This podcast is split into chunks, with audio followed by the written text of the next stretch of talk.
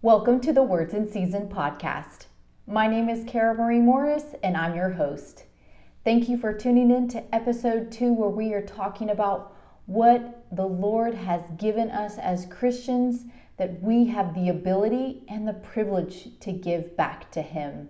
Last week, we looked at the Old Testament and how the priests they offered sacrifices continually as God lit the fire they kept it burning and the same that we are able to keep that fire burning in us. So this week we're going to start looking about what God has given us that we can offer him.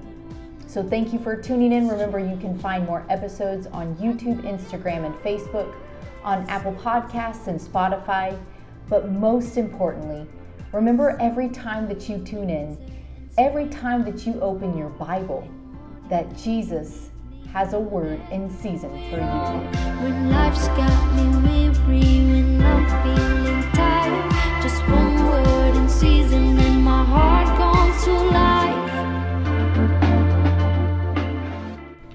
So last week we looked at what God has given us that we have as Christians that we can give back to Him. That God has given us something so precious that He sent His son to die for it. And of course, we know that is our life. John 3:16 For God so greatly loved and dearly prized the world that he even gave up his only begotten and unique son that whoever believes in him will not perish or come to destruction but have eternal life. For God did not send the son into the world in order to judge him and to judge the world but that the world might find salvation and be made safe and sound through him. So God gave the life of his son, and his son came as a man. He lived as a man, all man and all God on the earth, and he willingly gave this life. And now, because he said, I'm going to send you another helper as he was ascending into heaven, and now he's enabled us through the power of the Holy Spirit, the third person of the Godhead. He has enabled us to do the same works and greater works that Jesus did on the earth. And one of the biggest things that we can do is we can give everything that we have back to Him. God said He wants everything, He doesn't want to just leave any part out because He knows that it's better.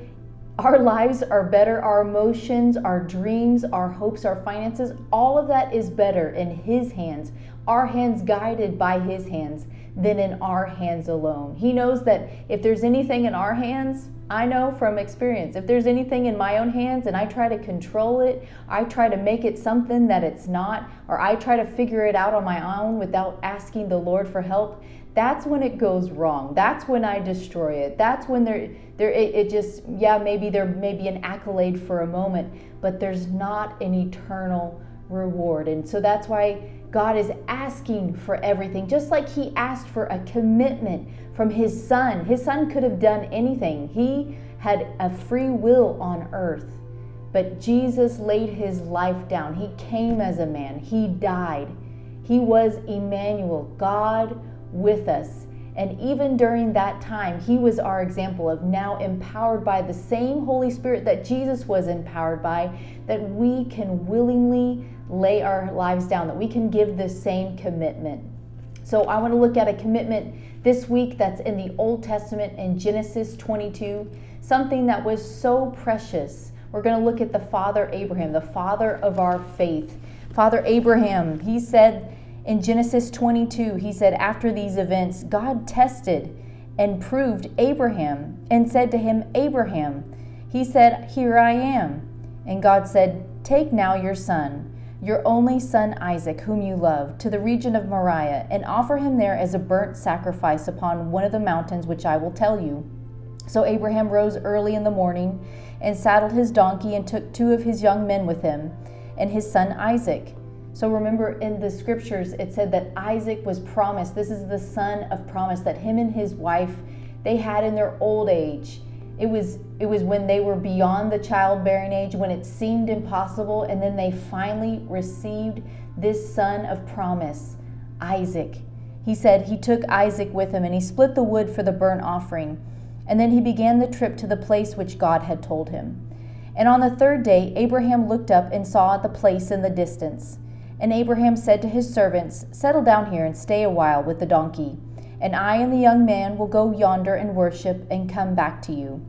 So then Abraham took the wood for the burnt offering and laid it on the shoulders of Isaac. And he took the fire in his own hand, the fire pot, and the knife, and the two of them went on together. And Isaac said to Abraham, My father, he said, Here I am, my son Isaac. He said, See, here's the fire and the wood, but where is the lamb for the burnt sacrifice? Because in those days, all worship required sacrifice. All connection with the Lord required a bloodshed. And all that would be pointing to when Jesus would come as a baby and Jesus would lay his life down and Jesus would shed his blood on the cross. Just like G- uh, Isaac here is a picture of Jesus that of laying his life down. He even carried that wood on his back. And Jesus would do that so many years later for all mankind. So Abraham said, God himself will provide a lamb for the burnt offering. So the two went on together, and they came to the place which God had told him. And Abraham built an altar there, and he laid the wood in order, and bound Isaac his son, and laid him on the altar and on the wood. And Abraham stretched forth his hand, and took hold of the knife to slay his son. But an angel of the Lord called to him from heaven, and said, Abraham, Abraham. And he answered, Here I am. And he said, Do not lay a hand on the lad, or anything on him. For I know that now you fear and revere God, since you have not held back from me or begrudged giving me your son, your only son. And then Abraham looked and glanced around, and behold, behind him was a ram caught in the thicket by his horns. And Abraham went and took the ram and offered it up for a burnt offering, as an ascending sacrifice instead of his son. And so Abraham called the place, The Lord will provide.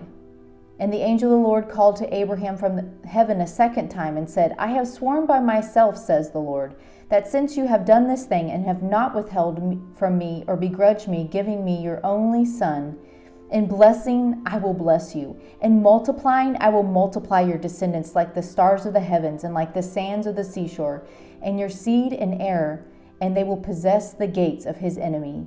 And in your seed, this is another picture of Christ in all of the story in all of the story.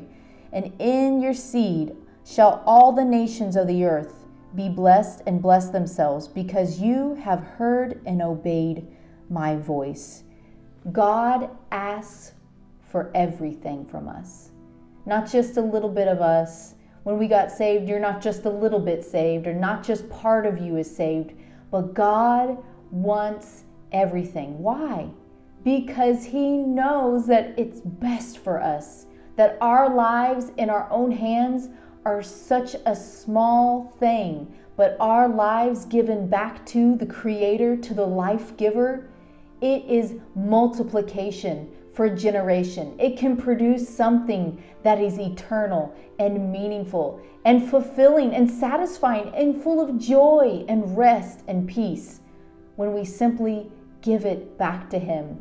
What do I give back to him? Of course, I give my life when I believed in my heart and confessed with my mouth that Jesus Christ is not just Savior of my life, but now He is Lord. It means I take the hand off of control over my life and I submit to Him. So to me, this is a picture of what we can give. What did, what did Abraham give? He gave Isaac the most precious thing that he had. He gave back the son of promise. So, what does God ask from us? God asks for everything. But what does God give us back in return? Like it says here, it says that the angel of the Lord called to him from heaven and said, Abraham, Abraham, do not lay a hand on the lad or anything on him. For now I know that you fear God, since you have not held back from me or begrudged me your son, your only son. And then Abraham looked and glanced around, and beheld, there was a ram caught in the thicket by his horns. So that Abraham was the one that did not hold anything back from God. And what did God give back to him? His son. And what did God give back to us? everything. He asks for everything as we declare him as Savior and Lord. And what do we get back? We get back everything because he knows that it's best for us. So I can give him the most precious thing that he has given me. I can give him my life. Abraham was so committed to the to following the Lord that even in the beginning of the story it says that God tested and proved him. And God said to him, "Go and take your son Isaac and go to the mountains and offer him as a burnt offering there." And it says in verse 3 it says Abraham rose early the next morning.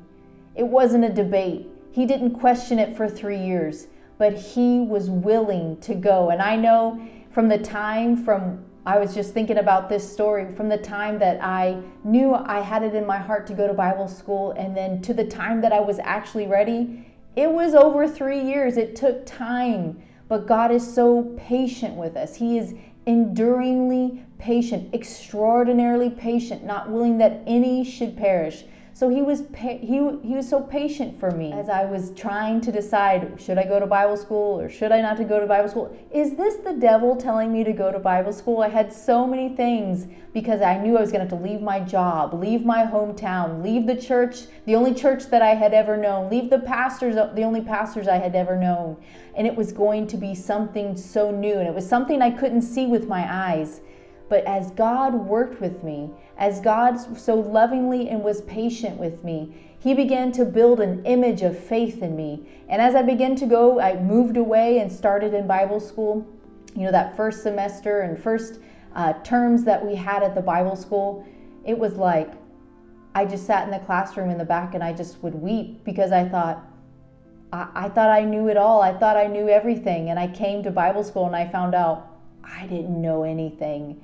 And as we go into the Word of God, that's a fresh revelation. It's not that we don't know anything, as that God is condemning us, saying, You don't know anything. But when you begin to open the Word of God, you begin to see how vast, how endless, how eternal, how ever reaching, how there is an answer to every question. That's why we need to see Him, is because He is the answer to every question.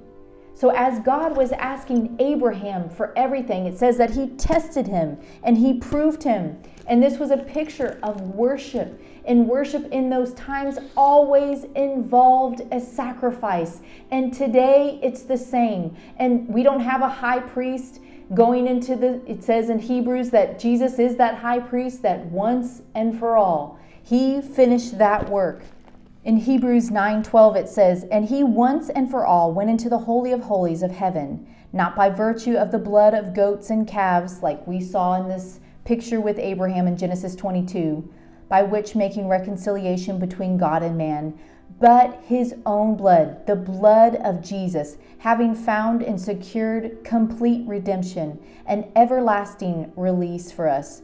For if the mere sprinkling of unholy and defiled persons with the blood of goats and bulls and ashes and burnt heifer is sufficient for purification of the body, how much more surely shall the blood of Christ, who by virtue of his eternal Spirit, his own pre existent divine personality, has offered himself as an unblemished sacrifice to God to purify our consciences from dead works and from lifeless observances, observances to serve the ever living God. So Christ the Messiah is therefore the negotiator, the mediator of this new agreement. So this was a picture in Genesis 22 of what worship looked like. God asking for everything and, and Abraham being willing to give what was the most important, even more important than his own life, was the life of his son, being able to carry on as an heir and as that seed. And God asked for the most important thing. And Abraham trusted God and was willing enough that he rose up early the next morning and he said, I don't know, in his mind, he said, I don't know how it's going to happen, but me and my son, we're going to go and worship and we're going to come back. Even though he knew that God said to sacrifice his son on that hill, he had enough confidence in what God said he would surely bring it to pass. And today, fast forward into the New Testament, that Jesus Christ, he is that once and for all sacrifice.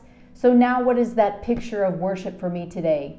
It's me getting up on that altar and saying, Father, and there's a phrase that comes to mind it's nothing less, nothing more, nothing else, at any cost. Doing the will of the Father. Putting my life on the altar means nothing less, nothing more, nothing else, at any cost. And that was the picture of Abraham worshiping by sacrificing his son. And that is today my picture of worship as I say, God, you can have everything. You can have this life that you have given me. I have no life except for you. So in Romans 4:21 it says that Abraham was fully satisfied and assured that God was able and mighty to keep his word and to do what he promised.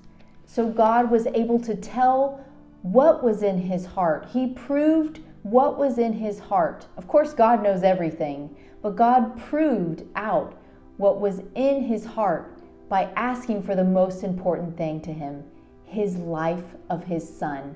And God is asking that from us. He's asking for the most important thing, the most precious thing that we have to give him.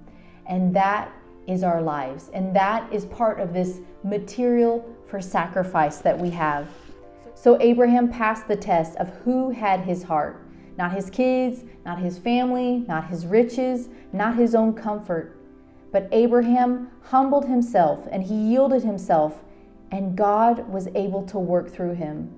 And it allowed Abraham to guard his heart, the most precious thing. This proving allowed him to guard his heart that his son wasn't the most important thing, that his comfort wasn't the most important thing, that his own life wasn't the most important thing, but it was doing the will of God. And how it all works out, it wasn't up to Abraham, and he didn't have to figure it out. And he was willing to say, God, even if I go and I sacrifice my son, I'm going to, some, somehow he said, I'm going to bring my son back when we come back from worshiping, we're going to come back and meet our group and go home. Whether he raised Isaac from the dead, Abraham did not concern himself of how and when and what and all the details. All he did was step out in faith on the word of the Father. So the last scripture is Proverbs 4:23. Keep and guard your heart with all vigilance, and above all that, guard for it, because out of that flows the springs of life. Out of our heart flows our life. And God wants to know what is in our heart. He has the right and He has the ability not to tempt us and try us with sickness and disease and poverty, but He has every right to test us, to prove what is in our hearts because it's best for us. We have the privilege of giving our lives back and passing these faith tests so that we can and do have the ability to go from faith to faith. Before we go from glory to glory, we have to go through from faith to faith.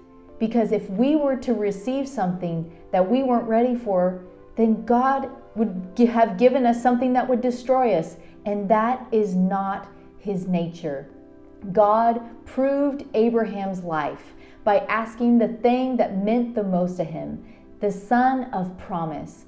And God is doing the same. He is asking for the, this material for sacrifice. He's asking for our lives. He's asking for us to live our lives on the altar, saying, Nothing less. God, I live to do nothing less, nothing more, nothing else at any cost, no matter the comfort, no matter where it's going to come from, no matter how it's going to happen, no matter if I can see it or don't see it, or if it's my family or if my family has never done this. It is beyond all of those things and just being able to be a living sacrifice and continually consecrate and dedicate our lives to Him because He knows that our lives flow from our heart. And if He can prove that only He has our heart's affection, that that is the safest place, the best place, the most joyful place, the most restful place that we can be. So, thank you for tuning in to part two of Material for Sacrifice. And remember, most importantly, that every time that you open the Bible for yourself, that Jesus always has a word in season for you. God bless you.